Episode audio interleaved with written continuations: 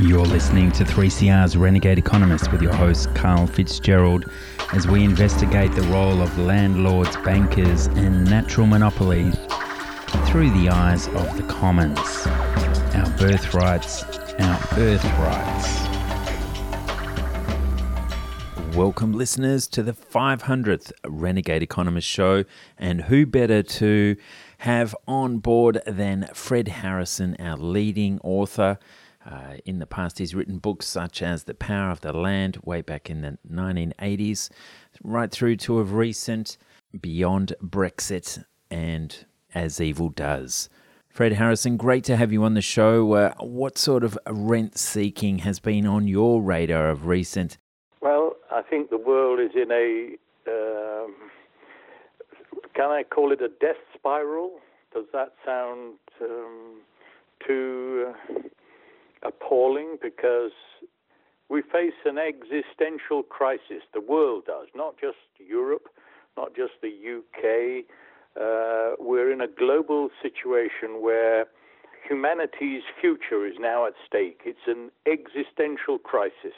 And unless we can somehow alert the world to the seriousness of the crisis facing humanity, I fear for the worst.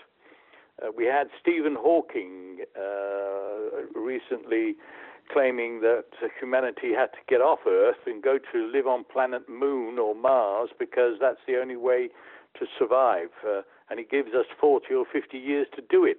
Well, I think that's uh, a grim prospect uh, and an exaggeration. But the importance of his um, prediction is that it tells us that the experts in our society have given up on humanity.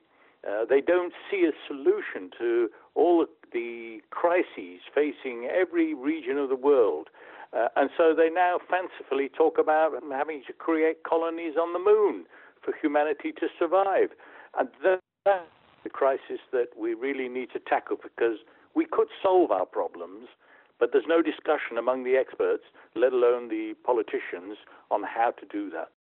Fred, one of your great passions has been delving into the language, trying to decipher uh, the terminology and where it's gone wrong in terms of confusing the everyday person. And in the UK, there's been a lot of talk about the need for capturing the rising value of the earth, of location, location, but they always seem to mangle it. And the term that uh, really struck home for me was the land tax stamp duty.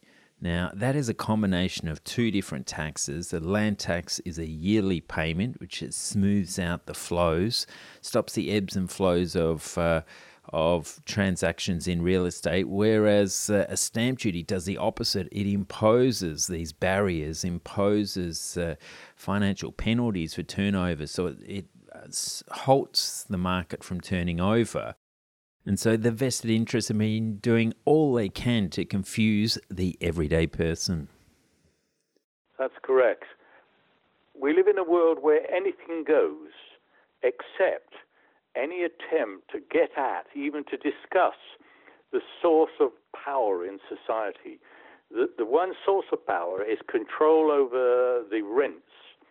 And the people who are the main beneficiaries of that culture uh, as I say, will tolerate any kind of palliative act to try and mitigate the pain that arises from our kind of society, except that they won't allow a discussion about the strategies that could actually er- erase our problems.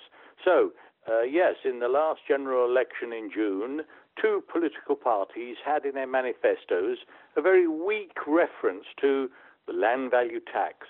Well, the media went into a feeding frenzy uh, because, uh, as you point out, uh, this is then translated into uh, a garden tax or a dementia tax, uh, and that puts people off. So there is no discussion, uh, constructive discussion, on how we would all be better off if only we restructured the tax regime, which is so easy to do but which would have enormous benefits in all realms of life uh, environmental, social, personal. Uh, and yet, uh, we don't even get a constructive discussion. And yes, one of the problems is the language which uh, people who advocate this fiscal change use. They call it the land value tax. Uh, well, that's bound to put people off because who wants another tax? Uh, and in any event, it's a misleading concept. It's not a tax. It's simply a payment for the benefits received. And when we go into a supermarket, we don't pay a tax when we go to the till and uh, check out our goods. We pay for the goods that we want. Uh, but they don't call it a tax. And yet, uh, advocates uh, like people who I've worked with for, well, generations now continue to call it a tax instead of any other word. And, and that's self defeating. So, uh, one of the big objectives now is to help people who are advocates of tax reform to stop using the emotive and, and seriously misleading words like tax and to find other ways of articulating what needs to be done so that uh, people can instantly recognize the wisdom of tax reform and provide the mandate, the democratic mandate for change. Fred, that is a huge one, isn't it? Uh, grasping with the exact terminology we need because for so long we've been trying to find that zinger that uh, people can hear and identify with immediately as uh, the cause of so many of these problems, getting right to the root of things. Uh, what have been some of the terms you've been interested in uh, to, to help redefine this language? One I've seen is uh, a location fee, in a way reflecting the, the benefits that a landholder receives by uh, having a fence around a part of this dear earth. What terminology has uh, been inspiring you of recent? Well, I don't have any one uh, term that I prefer. Uh, at this point, uh, we're into, or what ought to be, a experimental phase of discussing uh, the alternatives. But they really do boil down to one or two uh, psychologically important concepts, like telling people, look, we're not proposing that you should pay a tax. In fact, we're going to eliminate the bad taxes. We think you should just pay for the benefits you receive. Well, inviting people to pay for the benefits they receive is a idea that they would immediately empathize with. It's not something that would turn them off they would say, well, yeah, of course we should pay for the benefits we receive. Well, now we can talk about the terminology of what we call such a charge, but the important thing is we are go- proposing to get rid of bad taxes uh, and inviting people to become responsible citizens. So, one of the things I'm uh, going to stress in the book that I'm currently working on is the need for responsibility. You see, we live in a society where everybody has now been schooled into thinking that they have rights. So when a problem arises, people automatically, the default position is government should step in and solve my problem. I have a human right to this, that, or the other. Uh, no discussion about the responsibility that each of us has to solving our problems and responsibilities towards each other. So this human rights culture has been very damaging to the welfare of people at large, particularly the low income people who have, as I say, been schooled into thinking that it's the government's fault because they don't spend enough money to help me, a low income uh, family, um, enjoy greater social mobility, for example. This concept of requiring people to acknowledge their responsibilities then tracks back to the question of how you pay for public services. If you want a public service, don't expect the government to supply it to you. You owe the money, the cost of supplying that service, because the money doesn't come from anywhere else other than you, the person who wants to benefit from that service. So the big challenge is to uh, rearrange the discourse so that people acknowledge their personal responsibilities to pay for the services that they receive. And now we're talking a different kind of narrative, a different language, and people would empathize with that, particularly as they will be constantly aware that things like income taxes should be abolished. There should be no income tax or uh, taxes on people's consumption or their uh, the profits from their enterprises. Instead, they should just pay for the benefits they receive. Well, uh, that that's a narrative that I suspect a lot of people would actually empathize with, and it's a it's a million light years away from telling people, look, we think your problems would be solved if we have a land value tax. So um, it's looking for a different kind of story to tell when proposing a shift in the fiscal system. I like that. Responsibilities. That's what we need. That's pretty much the inverse of what you've been writing about in the traumatized society and as evil does with uh, this concern around the culture of cheating and this statecraft of greed that so many people fall into. And when you see the one percenters paying barely any tax, uh, the everyday person uh, is is feeling like they're being ripped off, and they're trying to join that game as well to avoid paying their fair share.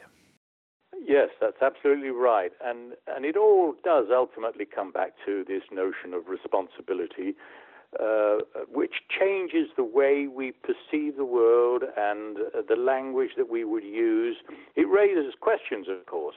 Uh, people automatically think that uh, we should protect low income people. Well, low income people actually don't want to be protected. They just want the freedom to enjoy the lives that they could get if they were free to work and generate the revenue that they need. And at, at the moment, they are not free. But that discussion doesn't happen. So we hide behind the need for welfare, the welfare state, uh, and the need for government to spend money to help people who are deprived. And we stop thinking about um, the fact that people do not want to be dependent on the state. Uh, and so, when, as you say, we have corporations that are actually the biggest claimants of welfare in the world, they are subsidized to a huge extent. That's where we should be discussing uh, the, the, relevant issues, not, oh, they should pay their fair tax. This concept of um, Amazon or Apple paying a fair share of their tax is almost meaningless. What is the word? What does the word fair mean? What is fair? All we should be asking them to do is to pay for what they get. And if it turns out that they end up paying more than they do now for what they get, well, that's exactly what we need to achieve. But at the moment, they're, they're laughing all the way to the bank because the language of, for example, taxing wealth, what does that mean? It means that uh, the lobbyists have a field day defining what is wealth, what is a fair tax, and they run rings around people. But if you simply say, look, you just got to pay for what you're receiving, it turns out that the big multinational corporations would end up paying a huge amount more uh, to the public purse than they are at the present time. And if those payments were anchored to things like the location that they occupy or the radio spectrum that they use to conduct their um, internet uh, sales transactions, they would end up paying a lot more into the public purse. So it, again, it comes back to some kind of all-encompassing narrative that changes uh, the way people perceive the world and shifts the, the distribution of power in favor of equality for everybody, in effect. With the way politicians are pretty well hired guns for uh, this world of lobbyocracy we live within, uh, the democracy barely counts anymore. Uh, people are, are struggling to grasp which way to turn uh, with the democratic process unraveling itself and austerity economics unable to deal with the problems we have today. So, Fred, where do we go? Well, uh, it, it becomes possible if enough people will start talking in terms of meeting uh, personal uh, and corporate responsibilities uh, in the realm of finance. Um, the problem is that even the left wing politicians are stuck with uh, the old language of socialism and Marxism uh, and that's their comfort zone. And uh, they are reluctant to shift the way they discuss the world's problems because that begins to acknowledge that the free market is actually a good thing. It's not the enemy of the people in the way that Marxists view it. Uh, but the free market isn't actually free to deliver what people want because of the rent seeking culture that compromises the way the market works. So it's everybody on both the left and the right that needs to rethink their philosophy if we're going to make any substantial change. And the time scale is running short because, as I say, uh, we, the world faces an existential crisis.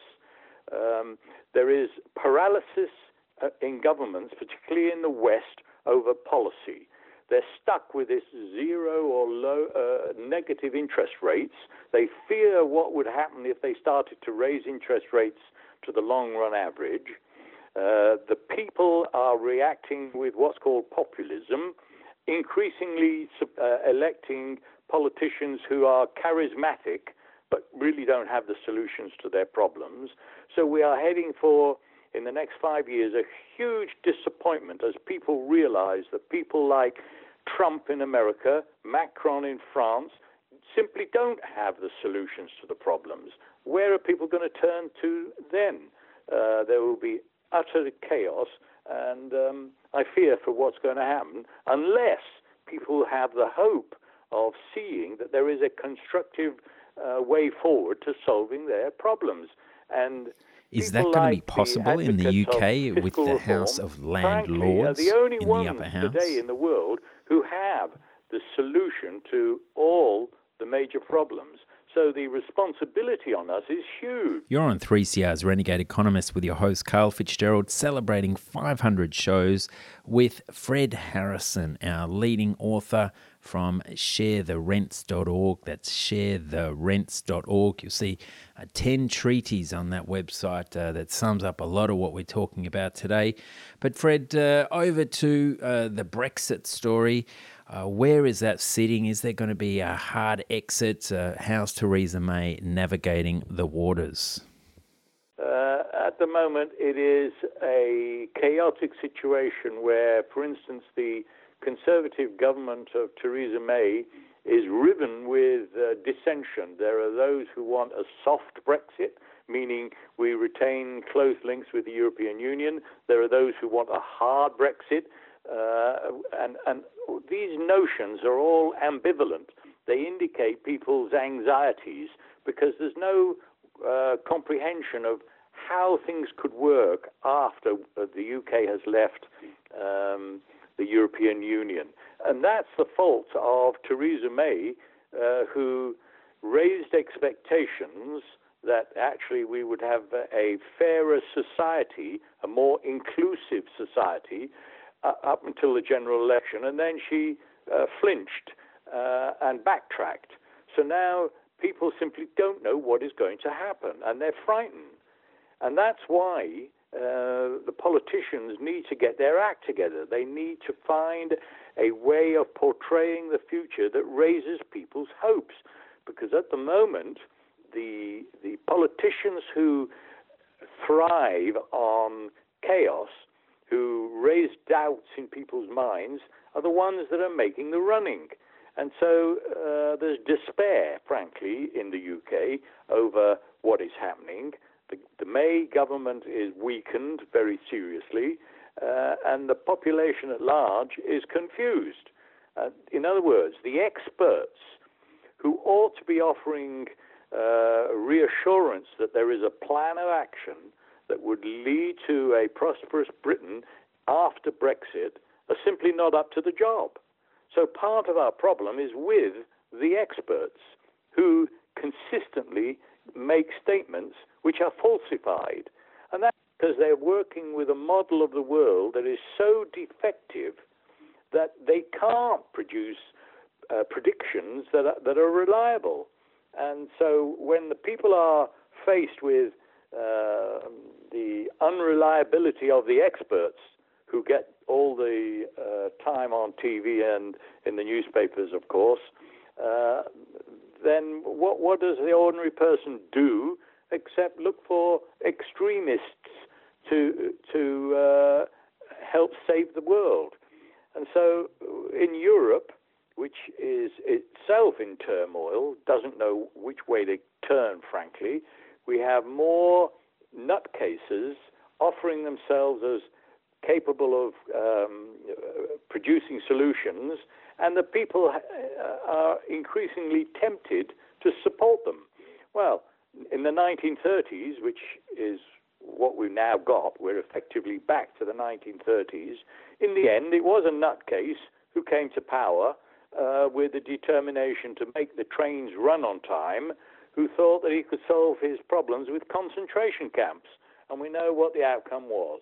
And I fear that we are now heading very rapidly to that kind of scenario. And the effects have just been papered over uh, again and again and again with uh, poor policy alternatives that uh, are ignoring the real issue of monopoly rents that are devouring society and uh, putting more and more pressure on the social welfare blanket, remembering that uh, uh, our independence, our ability to look after ourselves was once possible when we had access to the commons. Uh, uh, sure, there's uh, little elements such as community gardens growing and playing an important role in communities, but still, not enough people actually know how to put the remote control down and go and get involved in their community. I'm particularly concerned now that when the next recession happens, the big one, the next big one, which will be within the next 10 years, young middle class people who have been disenfranchised economically today with their living standards being eroded, not being able to get married because they can't afford homes, those young people will be leading a charge that won't be as benign as the Occupy movement uh, that sprang up after 2008, which settled for camping on the pavement. Basically, that was all that they were able to do, and that was no threat to the power structure at all. But the young intellectual middle class activists will not tolerate that kind of uh, response next time. And when when you get young and intelligent middle class people offering themselves as leaders to movements, mass movements, we know from history that they end up leading uh, an attack on the system that more often than not turns violent. Uh, and one can understand the, the frustration of those people. So we need to work very fast. The window of opportunity to, is rapidly closing. And as I say, I think we've got less than 10 years now in which to uh, create a new narrative of hope uh, that helps people to constructively build out of the mess that we're now in. Well, there have been some positives to come out of the Occupy movement. Your work in Spain seems to be having positive effects with the Podemos Party, which came out of the 17M movement, which uh, many see as inspiring the Occupy movement. So, uh, tell us a little bit about Spain. Uh, well, yes, but Spain is also a classic case study of how ultimately the experts, the economists who have influence as advisors to politicians, prefer to retreat to their comfort zones. Uh, they're not willing to risk their personal reputations to acknowledge that there is only one solution, and that is to redesign the tax regime so that uh, the, bo- the bottlenecks in the social system can be broken open. So in Spain, we have a left wing group party called Podemos, which attracted the support of people who have been disenfranchised but it's been a disappointment, frankly, because although they have economists in their ranks who acknowledge the need to look at the land question and the rent question closely, for the, for the most part, the leaders are uh, retaining power by continuing to uh, flirt with uh, the left wing socialist dogmas.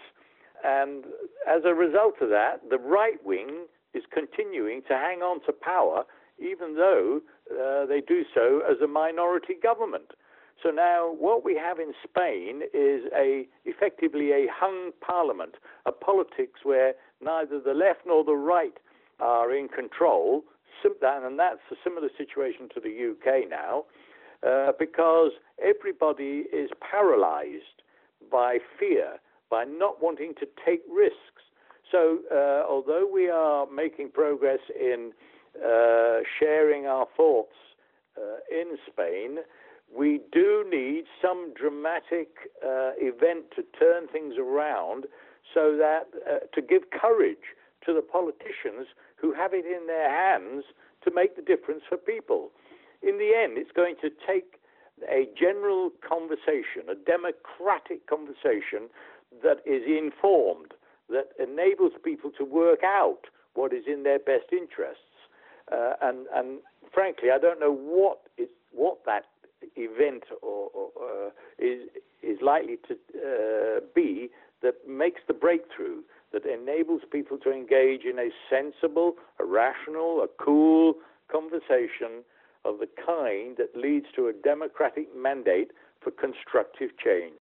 Well, Fred Harrison, let's hope that point is not too far away, and hopefully, it'll be your next book that is the aha moment, awakening uh, those who are trying to reform uh, society into recognizing we all need to be tax geeks to uh, really tax away these easy profits that monopolists are making, whether it's in land, in mining, uh, or in uh, soon uh, asteroid mining in outer space. It's all up for ransom at the moment, and that's what we need to address. So, uh, thanks very much for joining us here on our 500 show. Fred Harrison from sharetherents.org, sharetherents.org.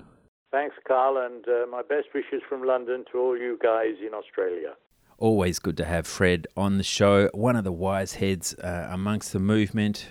Usually, we delve back into history, and uh, you know that's why I love this uh, story because we can talk to the right wing about lower taxes, we can talk to the left about self-funding infrastructure and affordable housing whilst uh, uh, basing this on strong historical stories such as uh, the origins of the game of Monopoly, originally called the landlord's game, to teach people about the dangers of uh, real estate speculation. Of course, the rights got bought out and it got flipped on its head in this world of doublespeak. You know the story. All right, my name's Karl Fitzgerald. Uh, thanks for supporting us here on 3CR's beloved airwaves. Check out the show notes at earthsharing.org.au. And this time next week, I will be a farmer. We will have moved up to Drummond, just north of Kyneton. Till then.